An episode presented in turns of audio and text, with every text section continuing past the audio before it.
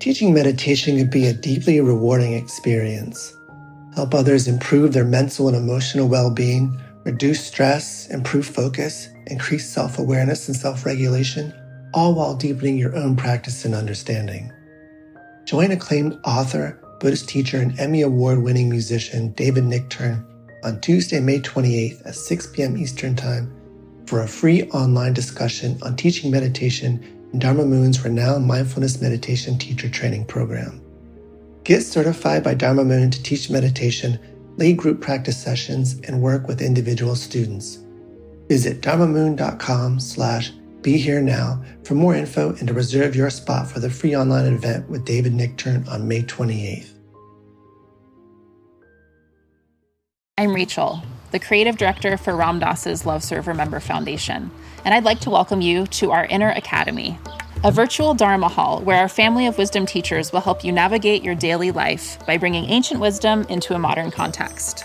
With over 200 hours of audio and video teachings, meditations, and practices from teachers like Ram Dass, Krishna Das, Sharon Salzberg, Jack Kornfield, Roshi Joan Halifax, Joseph Goldstein, and many more, the Inner Academy is your core resource for finding balance, presence, and navigating the ups and downs of your daily life. The Inner Academy has guidance for every step of your journey.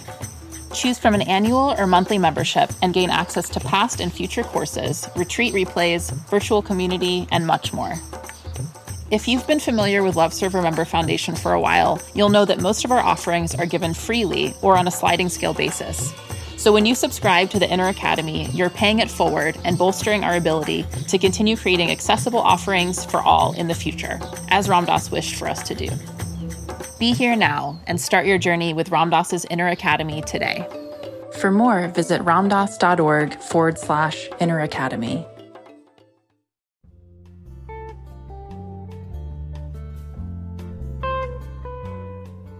Welcome to Dale Borglum's Healing at the Edge. We are very happy to share with you Dale's profound insight and open heart. Please go to BeHereNowNetwork.com slash Dale to support this podcast. Welcome, everybody, to the Healing at the Edge podcast channel on the Be Here Now podcast network.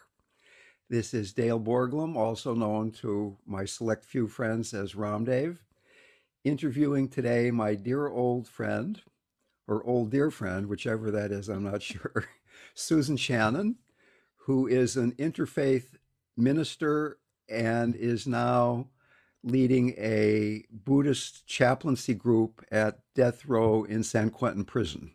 The group started out with one person in it, now there's 65 people in it, which simply speaks to Susan's heart and I've known Susan since she was carrying mail around San Anselmo, California. And uh, she has, we're not sure it's really graduated from being a mail carrier to being a mail carrier to being a chaplain. Welcome, Susan. Thank you, Dale. so uh, I read the article you sent me about the work you're doing in San Quentin, how you're uh, facilitating a group where people in death row are studying some of the Buddhist scriptures, the Dhammapada, Heart Sutra, Lotus Sutra, and particularly Shantideva's Way of the Bodhisattva. Mm-hmm. And as we were talking before I turned on the record button here, I was mentioning this study by Richie Davidson, the professor at the University of Wisconsin, who's a Buddhist, where they found that cultivating awareness led to higher quality of life, better relationships, more calmness, the usual things. But what they found that I'd like to bring up now is that by cultivating compassion, those wholesome qualities were cultivated much more quickly. Mm. That that uh, compassion is a more direct way to happiness than just trying to be aware of what it is that's going on. And one of my favorite quotes is from the Dalai Lama, where he says, If you want others to be happy, practice compassion. If you want to be happy, practice compassion. So imagine what a life would be like if your only motivation for doing things was compassion. What is the compassionate thing to do in the world? And in asking that question, it really strikes me that these guys on death row who are locked down in these cells uh, pretty much, what is it, 23 hours a day or something like that? Maybe a little less. Okay. Uh, have a lot of chance to examine the place of compassion in their life. Mm-hmm. So please uh, just feel free to talk about what it's like being with that group, uh, how these guys are responding, and how the Buddha Dharma is really appropriate to bring into the 21st century death row uh, area of the prison. Okay, yeah, thank you, Dale.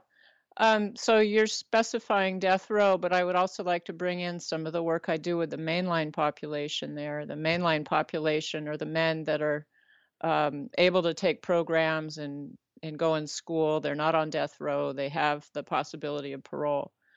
Um, so I'd, I'd like to start there because that's where I've really come to learn about how uh, how these men basically came up, how they grew up, and what happens to the brain when people are living with a lot of trauma and abuse and neglect.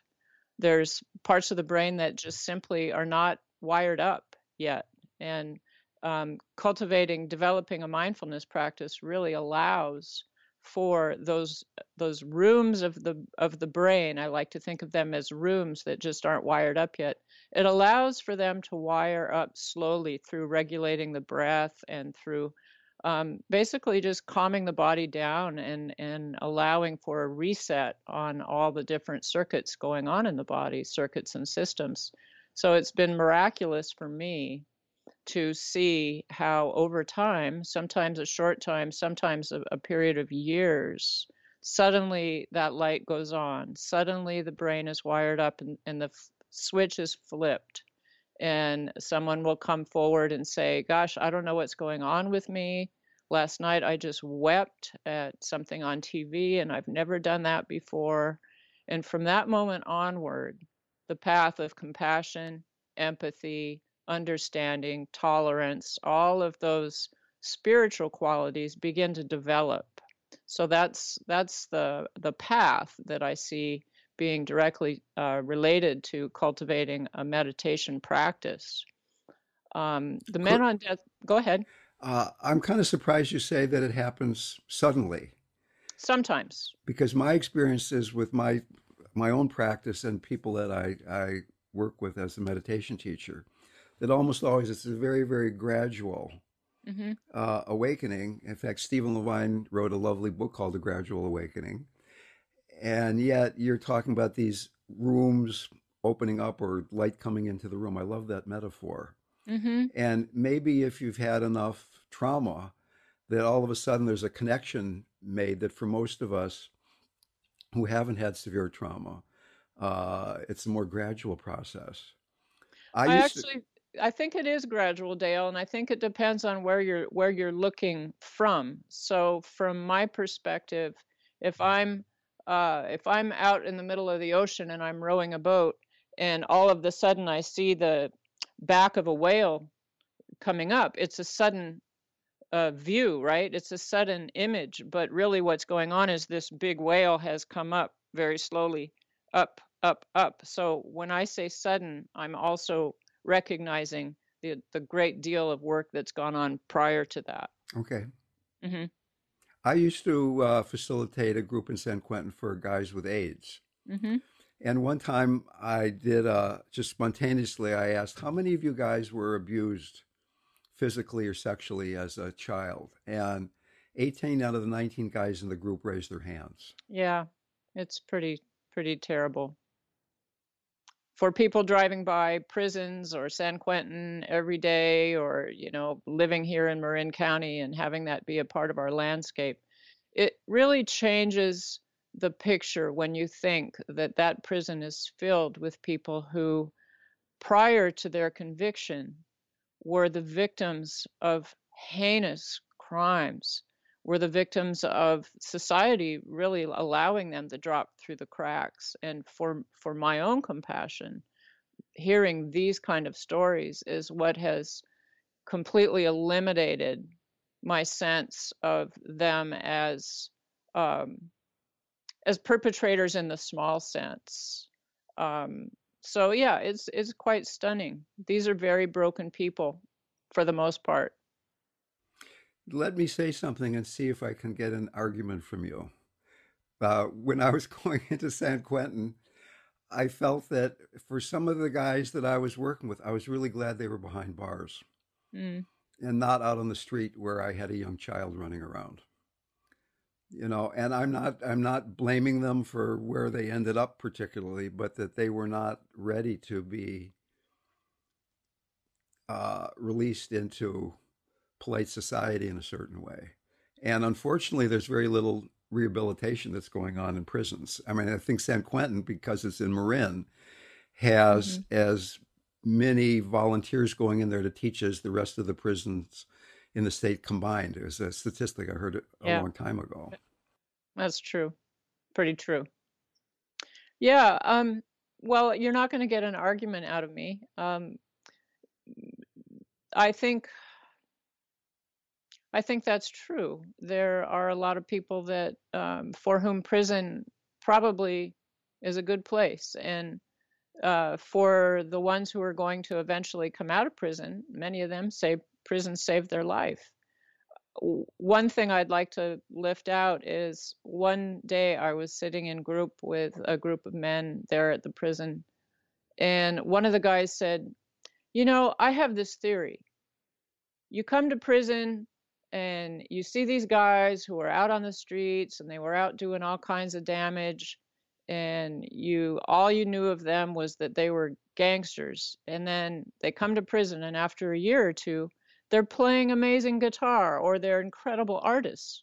He said i think if the world could just slow down and more people could just stop and simplify their lives people's true gifts would be able to be offered to the world. And I found that to be so profound. Right. And it's, you know, I really think it's true. So for a lot of people, prison has allowed them to stop and to really rest in themselves, in their hearts, and do some hard looking. And uh, on the other side of that, for their true gifts to really emerge. Much of this happens after someone takes that long journey from the head to the heart. They say the journey from the head to the heart is the longest journey. And many of the programs at San Quentin are programs that allow uh, uh, support of that journey, including my death row program. I'm sure you're familiar with Bo Lozoff, who died a number of mm-hmm. years ago, but he started the Hanuman Foundation Prison Ashram Project. And made the point that being in prison is an awful lot like being in an ashram, except you haven't chosen to be there. Yeah, absolutely. But that, yeah, when I but that it allows you to have the space to slow down and learn to play the guitar, learn to meditate, or learn to there you go. learn to draw. And right. uh, I remember one time I was facilitating a, a group at San Quentin for these guys with AIDS and HIV, and there was a new young guy that came in the group. He was really angry. He'd never been there before he was a person of color. And as the group was starting, he said, "Well, who the hell are you? Why why do you think you have anything to uh, tell me or the rest of us guys here? Because look at you, you're this white guy. You've been to college. You haven't gone through the things that I've gone through." And uh, I don't really think I want to pay attention to you at all. I'm only here so I could get out of my cell. Mm-hmm. And I, yeah. I could feel the group starting to like slip away and mm-hmm. where we were you could look out the out through the bars and see the big shopping center with Macy's and Nordstrom over the water there. And I said to him, I said, well, uh, maybe it's not obvious, but I've suffered a lot too. Maybe not in the same way that you have, but I've suffered a lot. And I don't think we can compare suffering.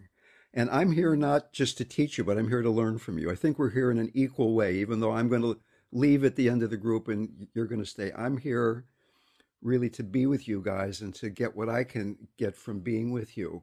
And if you look out that window, a lot of people who are in that shopping center, they're in their own prison. Mm-hmm. We can be out of prison here together. We can be free And if we're free, the only people in prison are going to be the guards. so can we use this time to wake up? And the, the, the guy, the kid, he just calmed down. We had a fantastic group that day. Right. Yeah. Well, that's yeah, that's pretty known. We I think a lot of us know how we create our own prisons and definitely we have to look at white privilege, but I want to bring it back to Shantideva a little bit. Um, Maybe you could explain who Shanti Deva is to some people who haven't heard of him.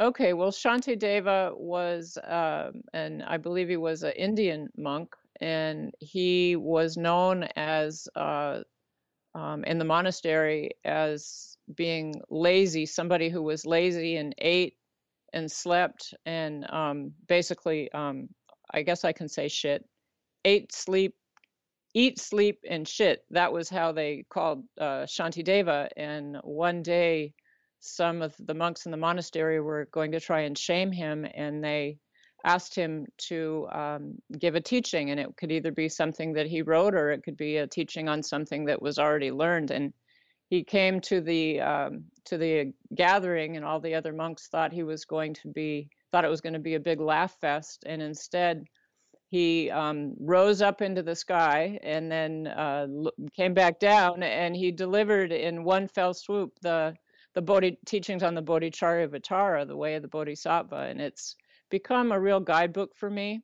Um, and I I really do attempt to live my life by it, and I feel that Shantideva's teachings have guided me, and I feel that uh, my own spiritual practice has borne fruit in a way that has led me to this other monastery. Because when I uh, first came into San Quentin, um, I had I never really had a sense that I wanted to do work in a prison. It was simply a class on prison ministry that I took to fulfill a requirement. But after about um, two or three days in San Quentin, I realized I had just found my next monastery. I had been working with monasteries in India and Nepal for about 20 years, and and this was my new monastery. So, absolutely, what I'm finding there at the prison is that the transformation of negativity is at a rate that my guess is making it glow from prison if we could go out there. The, the bodhicitta, the level of, of spiritual transformation happening within those walls is profound. And it's, I think, one of the world's um, best secrets. I wish all the world would know how deeply devoted these men are to their spiritual transformation so many of them and and coming back to death row that's exactly what i'm finding there um, one of the men said to me one night he said i can't believe people wouldn't want to hear from us we're here on the edge i mean they want to kill us why wouldn't we have a, a spiritual life why wouldn't we be fully devoted to finding our way? Why wouldn't we want to evolve our consciousness to a point where either we can be a benefit energetically to the rest of the world or our next time around we can do better? Right. And, uh, you know, I really feel this to be true. So this is why I love um, telling people about the men there and what they're doing. So, in Tibetan Buddhism, before one really begins to practice, uh, traditionally there is a contemplation where one contemplates what are called the four mind turning truths to develop motivation for practice. Because eventually, for all of us, practice will become difficult, that the road is not always smooth and straight. And the first of the mind turning truths is you're going to die, but you don't know when. Mm-hmm. Now, what could be more obvious intellectually? But for those men that's a living reality day to day moment to moment. And yeah. and i work with uh, people who are dying. They're not in san quentin mostly uh, but they have that prognosis not from the courts but from the doctor saying you're going to die but you don't know when but it's going to be pretty soon and that often inspires people to want to really wake up so i'm i'm yeah. feeling that there's an advantage to really knowing you're going to die, but you don't know when. To really have mm-hmm. that be there something is. that you're living from your bones. And is mm-hmm. it possible that you and I and people who are listening to this can take that contemplation, not just of something they know in their minds, but let that sink deep, deep, deep into their bones so that really it begins to inform the way you relate to other people, the way you relate to yourself. Absolutely. That's core to the teachings. So one of my dear teachers, Geshe Khenrab, was fond of saying, You never know what will come first, the next morning or your next life. And to really hold that close, uh, a lot that we carry will just dissolve.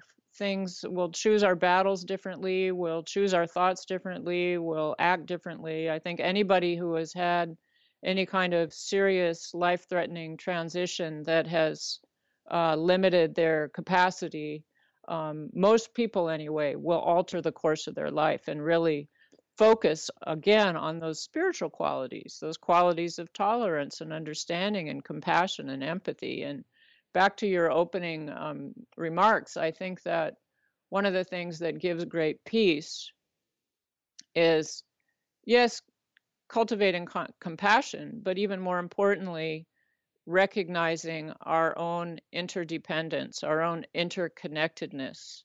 And what I like to think of are three basic words in my chaplaincy and in my ministry connection, disconnection, and interconnection.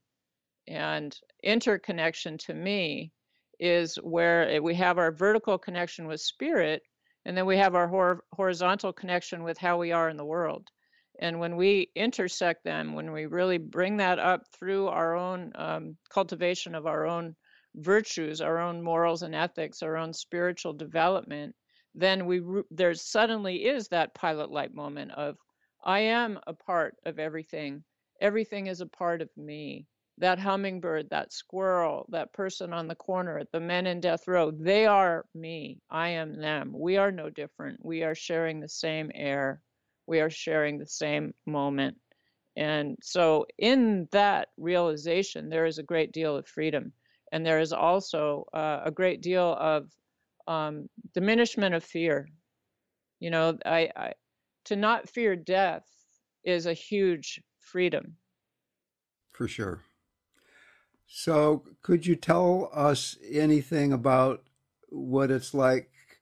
I mean, I'm even having a hard time picturing how you facilitate a group for people on death row. I used to uh, go into prisons with Ram Dass, and when when we were doing that, when he would go into death row, they kept the men in their cells, and they each had a mirror on a stick that they would hold out of the out of the cell so they could see somebody down at the end of the corridor. But I'm I'm picturing maybe you're in a room with all these people at the same time, or is that not true?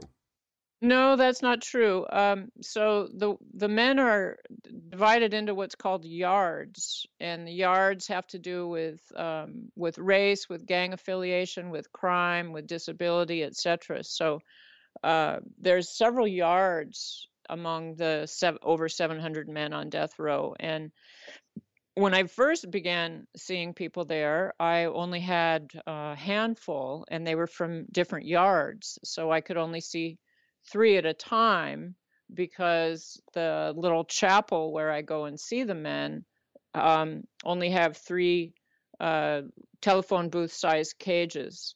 Um, so let me walk you through. Let me walk you through what I do. I walk down through the prison, through a long corridor, and then I go to the left, and there's these very large, very archaic, medieval looking doors that say condemned on the top.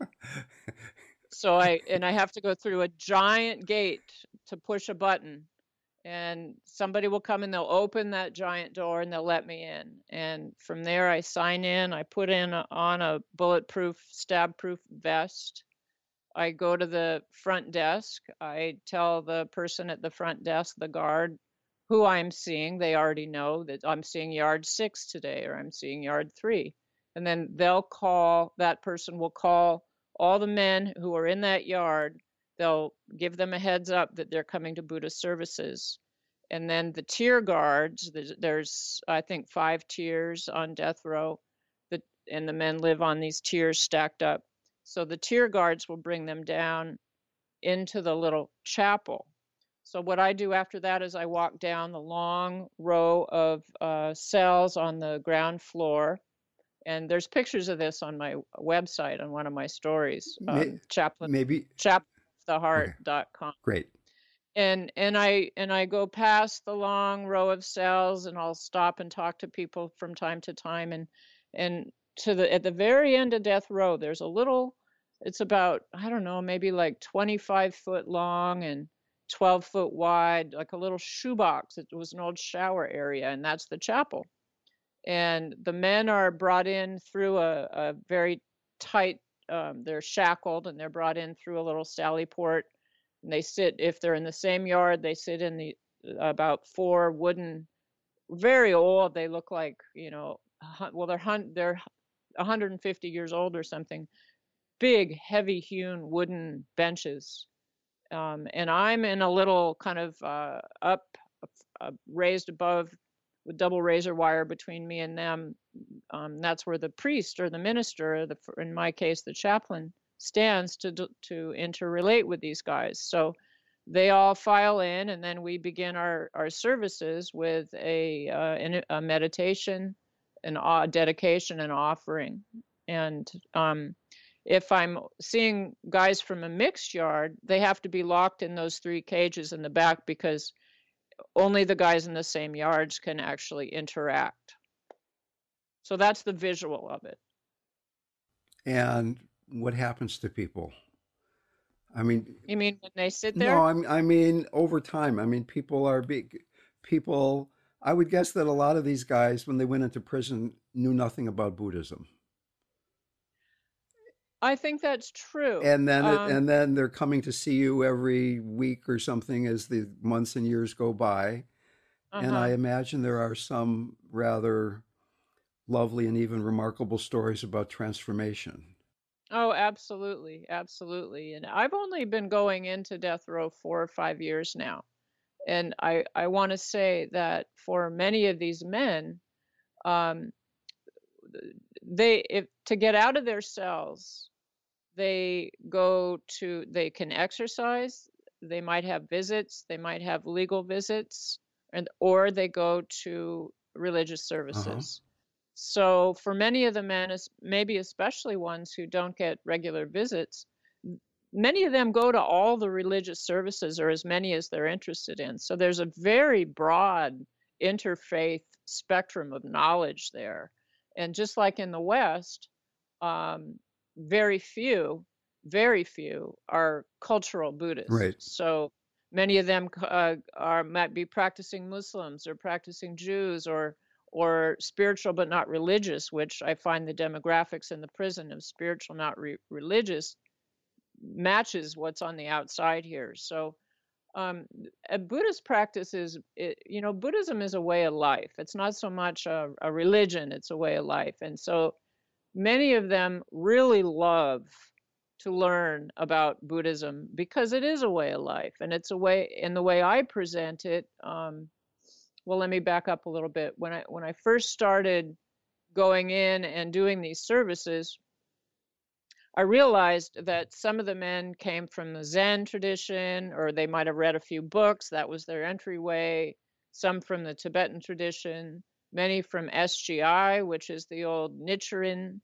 Um, it, some from Theravada, uh, Theravadan tradition. And so I decided, well, okay, what we're going to do here is we're going to focus on what all these traditions have in common. And I introduced the idea of Rimé to them. And I being a non-sectarian practice of Buddhism. So they were all on board with that. So what we have studied are um, the the elements of Buddhism that are common to pretty much all the schools. We've spent a lot of time on the Four Noble Truths, the Eightfold Path, dependent arising, the Six Perfections, um, learning about the similarities and differences. But most of all, my my core message to them is to help them to cultivate a practice that's really individual to them and to let them know that marking progress with their practice is an important feature. It might not happen over time, but if they're doing a practice and not noticing um, that they're, uh, well, let me put it in the positive. If they're noticing that they're more patient, calmer, uh, less reactive, happier, um, uh, then their practice is working. If they're not, then we mix it up. And so, for a lot of them, Buddhism and the way I present Buddhism offers them an uh, an opportunity to form fit a spiritual practice that's about cultivating a warm, compassionate heart and through fostering a sense of interconnectedness with everyone. And we start with everyone in the cell block.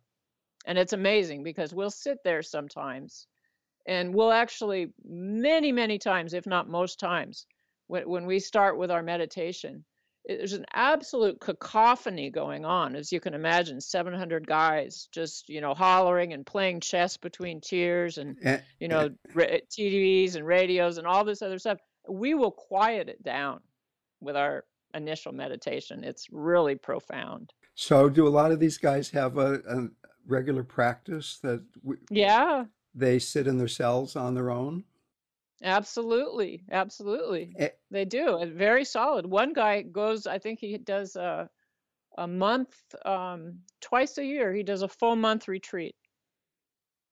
And do a lot of these guys then have some sense of uh, how can I say this? Do they ask forgiveness from the people that they uh, yeah, Offended. offended? I guess that's the right word.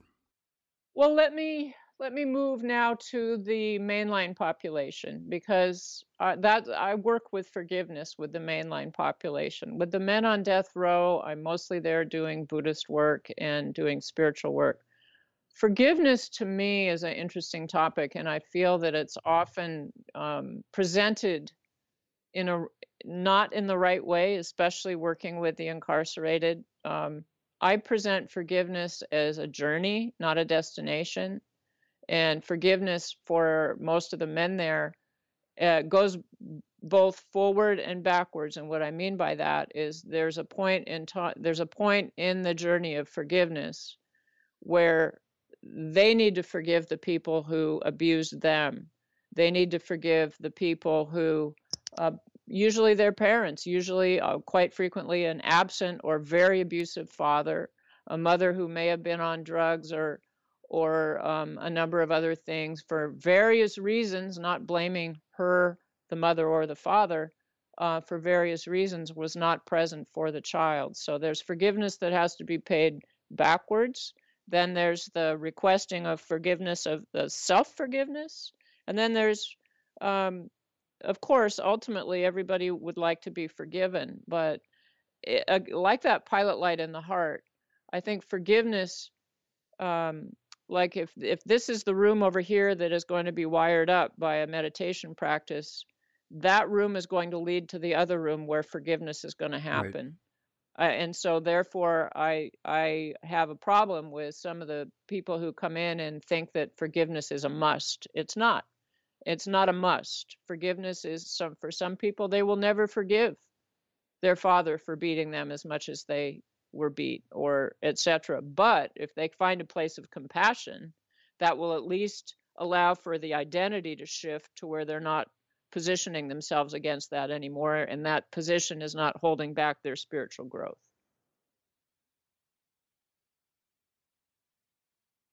Let me read this quote by uh, Pema Chodron that we were talking about before we pushed the record button. It's called Compassion Takes Courage. Just as nurturing our ability to love is a way of awakening bodhicitta, and I'm sure most of you know, but bodhicitta is the awakened heart. Just as nurturing our ability to love is a way of awakening bodhicitta, so also is nurturing our ability to feel compassion. Compassion, however, is more emotionally challenging than loving kindness because it involves the willingness to feel pain. It definitely requires the training of a warrior. When we practice generating compassion, we can expect to experience our fear of pain. Compassion practice is daring. It involves learning to relax and allow ourselves to move gently toward what scares us. The trick to doing this is to stay with emotional distress without tightening into aversion, to let fear soften us rather than harden into resistance. And in some way, I think one of the Buddha's main understandings uh, was that this all this conditioning we have to get away from suffering is exactly what prevents us from finding a home in our heart. That mm-hmm. it takes this willingness to move toward what scares us. And as Pema Chodron so wonderfully points out in that quote, that that doing that is a very daring practice. It's a it's really mm-hmm. the practice of being a warrior. And I think a lot of people who who aren't on the meditative path think, oh, compassion and love, that's that's uh, like a, a, a soft kind of practice. It's something that we can just open to. But really, uh, it takes compassion for the part of us that's hurt other people, that's hurt ourselves, that hasn't loved. It's a very daring thing to do. And uh, the fact that you're bringing these teachings to these guys must be such a relief to some of them that they they uh, all that energy that is often uh, wrapped up in anger and aggression can be mm-hmm. turned toward uh, forgiveness or at least toward compassion and and being a compassion warrior. Uh, mm-hmm. We're living mm-hmm. in increasingly difficult times that require more compassion. Uh, this recording is being done a few days after what happened in Charlottesville, where there was that uh, violence between the the protesters and the anti-protesters, etc. And uh, I work with a lot of people. Just yesterday, I was counseling a psychologist who, a Jungian psychologist, was coming to me for some guidance and mentoring. And she was saying that almost all of her clients are completely stressed stressed out maybe not completely but they're almost everybody is bringing in a great deal of stress uh, in relationship to uh, what's going on politically, uh, socially in our country right now.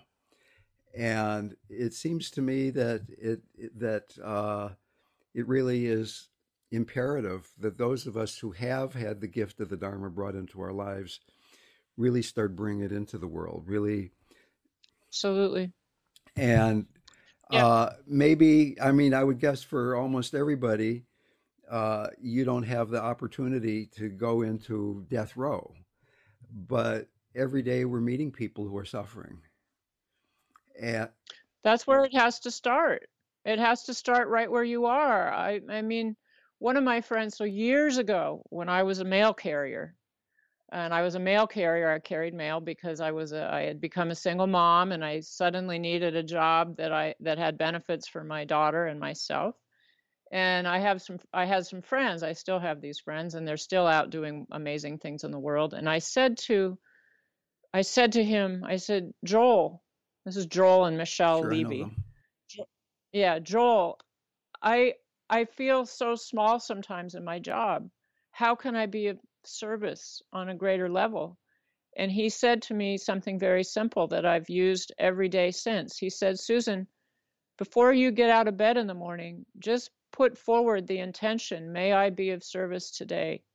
And right away, the very next day, I ended up pulling an old lady out of some bushes that had fallen off of her porch and i found my mail my mail delivery um, uh, very frequently i would find myself in the right place at the right time and and going i was just reflecting today on how me going into death row is the fruit of my spiritual practice. So I'm cutting to the chase here to say that I think we need to all focus on our spiritual practice and trust that that is going to lead us to the fruiting of where we're best suited to serve versus i mean maybe in addition to going out and looking for things to do and places to help because there's a certain um, energy behind that cultivation of bodhicitta that will directly link you to where you need to be. Uh, when I first started going into San Quentin, I imagine Tara sitting above death row. And and that was because I knew there was one practitioner in there, Jarvis Masters, my very first guy in, in my Buddhist group, who was uh, had received the same red Tara practice from the same Lama Chagdud Tulku as I did. And lo and behold, a year and a half later, Jarvis and I met, and and the rest is history. Now we have 65 people in our group, and I we said to each other when we were it was just Jarvis and I, and we did wonderful one-on-ones for quite a while. And Jarvis is a great practitioner, and and we realized with each other. I said, Jarvis, you know, it's Guru's grace that brought me here, that brought us together. And because of Guru's grace, this is not going to stay the same. It won't be limited to you and I. We might have to, uh, we might get to expand and bring in more people. And he said, I totally understand because it's if the Lama, the Guru, continue to uh, operate through us, through our own devotion and through our own recognition of their their right livelihood, their bodhicitta. And and so for Chagdud Tulku to uh, bring me in um, all the causes and conditions of for Jarvis and I to meet, and now 65 people in the Buddhist group. This is an organic process that doesn't have to do with me, other than my, my cultivating my my discipline and my spiritual practice. So I, you know, also I think there can be. Uh, we need to also look at why do we want to help, and so when you're really focusing on cultivating yourself, wearing the wrong helping hat is less likely. You're going to be of service. You're going to be a vehicle of the divine versus Susan who wants to go do death row work. That that it's a totally different thing because I never wanted to do death row work. If you would have told me you're going to be in death row wearing a bulletproof, stab-proof vest, talking to these serial killers and, and studying Dharma with them, I would have said, "Yeah, right." You know, no. And I and I also wanted to say that this morning when I was reflecting on how I began to really practice Joel's words to me, I I called myself at the time, kind of jokingly, um, the patron saint of tight dog collars. Because one of the things I found was that over and over again, dogs would find their way to me and they would, and I would pet them, and their collars were so tight, sometimes they had made their way into the dog's neck a little bit. And I would loosen the dog's collar, uh, and I would feel like this is um, this is a test. Susan are you up for it? This is and i said yeah i'm content for the rest of my life to be the patron saint of tight dog collars if that's my calling and it's just grown and grown and grown and grown as you know when we met i couldn't even use my arms right and right. so you know to become the patron saint of tight dog collars or the patron saint of nails in the driveway because I always find nails in the driveway and roads. I was okay with that. And it just continued to grow and grow and grow. And so I, I hope this is inspiring. But, you know, really look at ourselves, sit in that fire. That's what we call it in the prison, that what Pema Chodron talks about. We do need to embrace our suffering. And to the degree that you want to heal and help, is directly related to the degree that you're willing to embrace your own suffering and sit in your own fire and go through it. Because we need to purify that. We need to really offer that up. That's our edge. That's our, we won't have a sharp knife if we don't if we don't use it against the the stone and the stone the the the the the the, the stone the sharpening stone is our suffering. If we're going to keep away from that sharpening stone we're just going to be some kind of like puppet that rela- relates from our um, our sensory aversions and and cravings you know but sharpen that stone and you become a vessel for service to the world it seems that red tara is the uh, perfect deity to be floating over death row uh, Tara, m- probably most people know, is the embodiment of compassion. But there's white Tara, green Tara, red Tara, and red Tara is the fierce, the fierce embodiment. Uh, she's always mm-hmm. been my favorite. Oh, good. Yeah. In well, fact, I've got I, her picture you know, on my wall. I won't go over there and grab the picture, but I think you yeah. and I, and was his name Marcus? You said.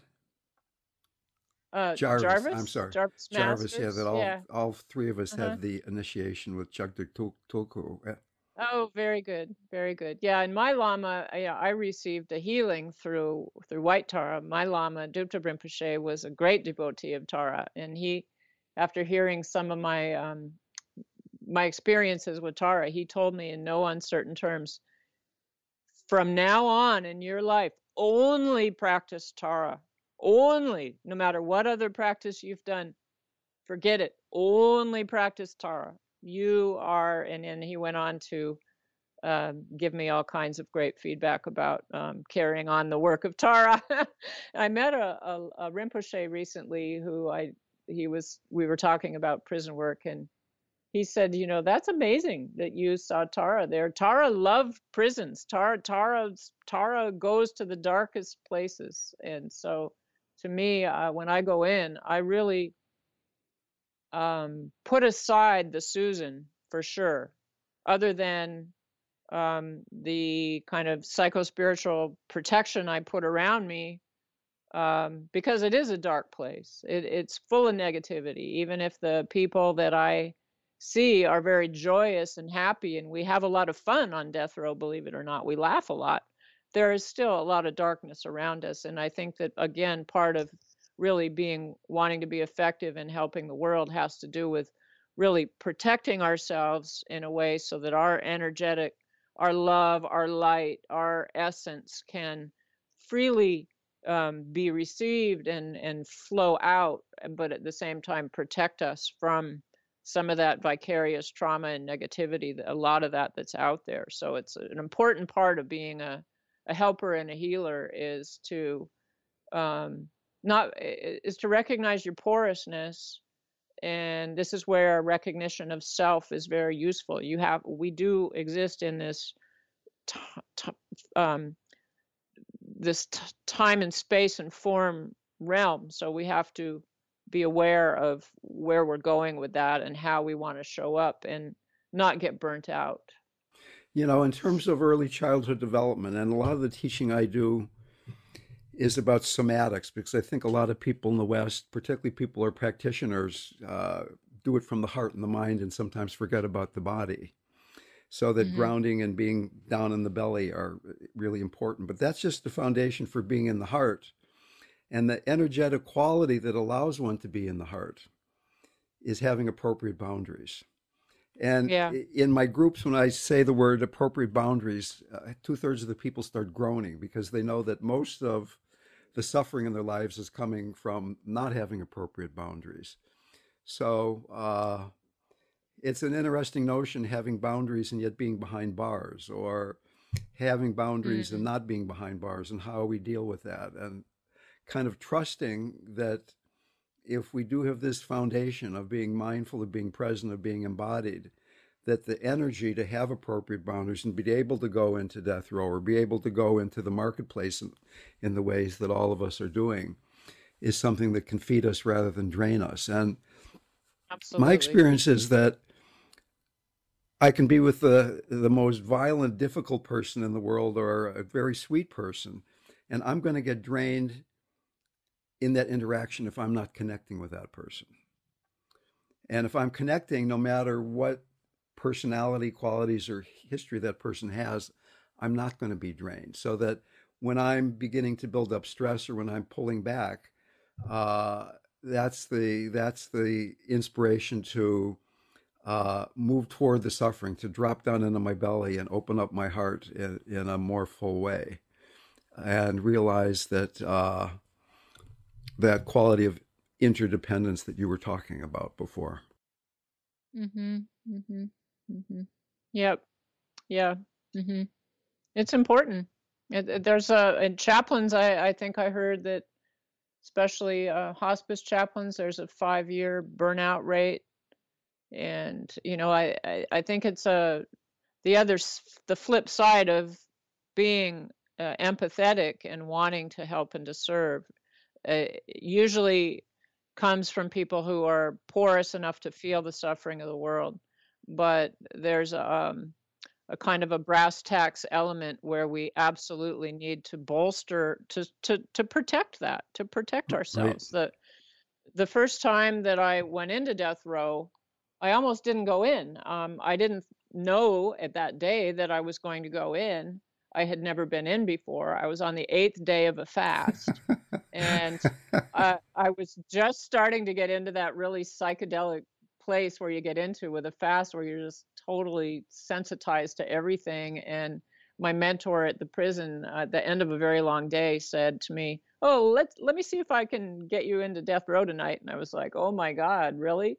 But um, you know, I did a quick um, uh, protection visualization around that, and and it led to where I am today. But we do have to be very careful. It, uh, I have heard from body workers who will be working on somebody and they'll suddenly cough and they'll realize that it, they hadn't had a cough prior to that and then they learn that the person they're working on has been suffering from a cough or something like this so you know we we tend to entrain our energies and i think in working with trauma i work with a lot of trauma every single day um, the assignments that we give the guys in the mainline population are scaffolded to allow them to come forward and address some of that trauma.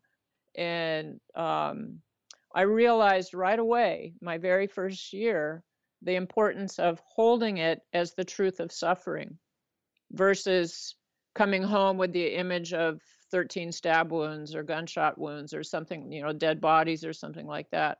So to really uh, hold suffering as suffering without labeling it suffering has, I mean, without labeling it with, okay, this is a stabbing, this is a rape, this is a, you know, this is this, this, that, has really served me a lot. And it's allowed me to be in my belly when I'm hearing the heinous stories of crimes, to really be in my belly and to breathe and to say, and this is suffering, this is the truth of suffering, this is suffering, this is suffering, and to allow that love um, to come from my heart all the while hearing horrendous stories. Or, um, for example, on death row, to sit in front of somebody who I may or may not know uh, why they're there. Um, I I don't really need to know, but every now and then I know and um, to sit in front of somebody who I know has taken, um, you know, many, many, many, many, many, many lives, and to be uh, to be talking about um, the Four Noble Truths, or or even more challenging, how do you teach or how do you talk about the Eightfold Path to men on death row? It, there has been some very major challenges in my application of the Dharma with uh, the men on death row at certain times. And one of the things I love about Buddhism, about the Dharma, is that it, it, the ideas of karma aside, it's really about where you are right now. Where are we right now? What are we starting with today? Where are we going to go from here? And so we take all of that and we put that in the the cauldron, as Caroline Casey would say, and and we cook it up and we transform it and we offer it back. So Susan, why don't we take that as a ending point?